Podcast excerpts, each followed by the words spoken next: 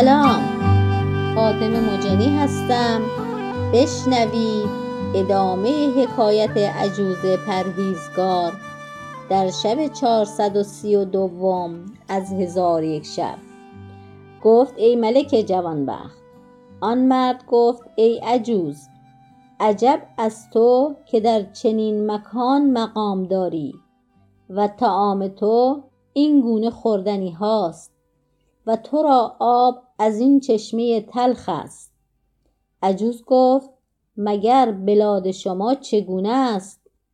آن مرد گفت در بلاد ما خانه های وسیع و میوه های لذیذ و شیرین و آبهای گوارا و خوردنیهای خوش و گوشتهای فربه و سایر چیزهای نیکو چندان است که جز بهشت در جای دیگر یافت نمی شود عجوز گفت من اینها شنیدم ولکن به من بگو آیا شما را سلطانی هست که به شما جور کند و اگر از یکی از شماها گناهی کند مال او را بگیرد و او را تلف کند و اگر بخواهد شما را از خانه خویشتن بیرون کند تواند کرد. مرد حاجی به آن عجوز گفت آری این گونه چیزها اتفاق می افتد عجوز گفت به خدا سوگند چون چنین است آن طعامهای لطیف و آبهای گوارا و میوه های لذیذ با آن ظلم و ستم زهر مذابی است کشنده. و ما را عادت گرفتن به این گونه طعامها تریاقی است سودمند.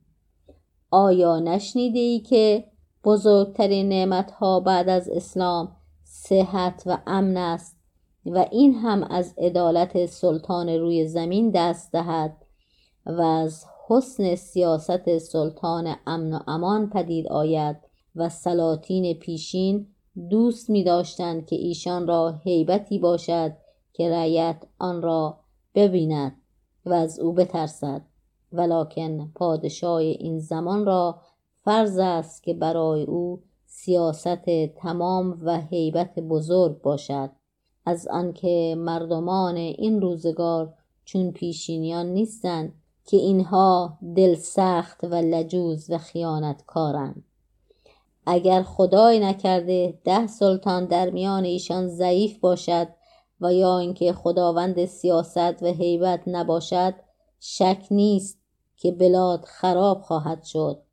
و در امثال گفتند چیزی که مضمون آن این است که اگر پادشاه صد سال ستم کند بهتر از آن است که رعیت با یکدیگر یک روز ستمکاری کنند. و هر وقت که رعیت ستمکاری پیش گیرند خدای تعالی سلطان جبار و ملک قهار بر ایشان مسلط کند. چنانچه در اخبار روایت شده است که حجاج ابن یوسف روزی از روزها لوحی پدید آورد که در آن لوح نوشته بودند که پرهیزگار باش و بندگان خدا را ستم مکن. چون حجاج لوح بخواند به فراز منبر رفت و او بسی فصیح بود.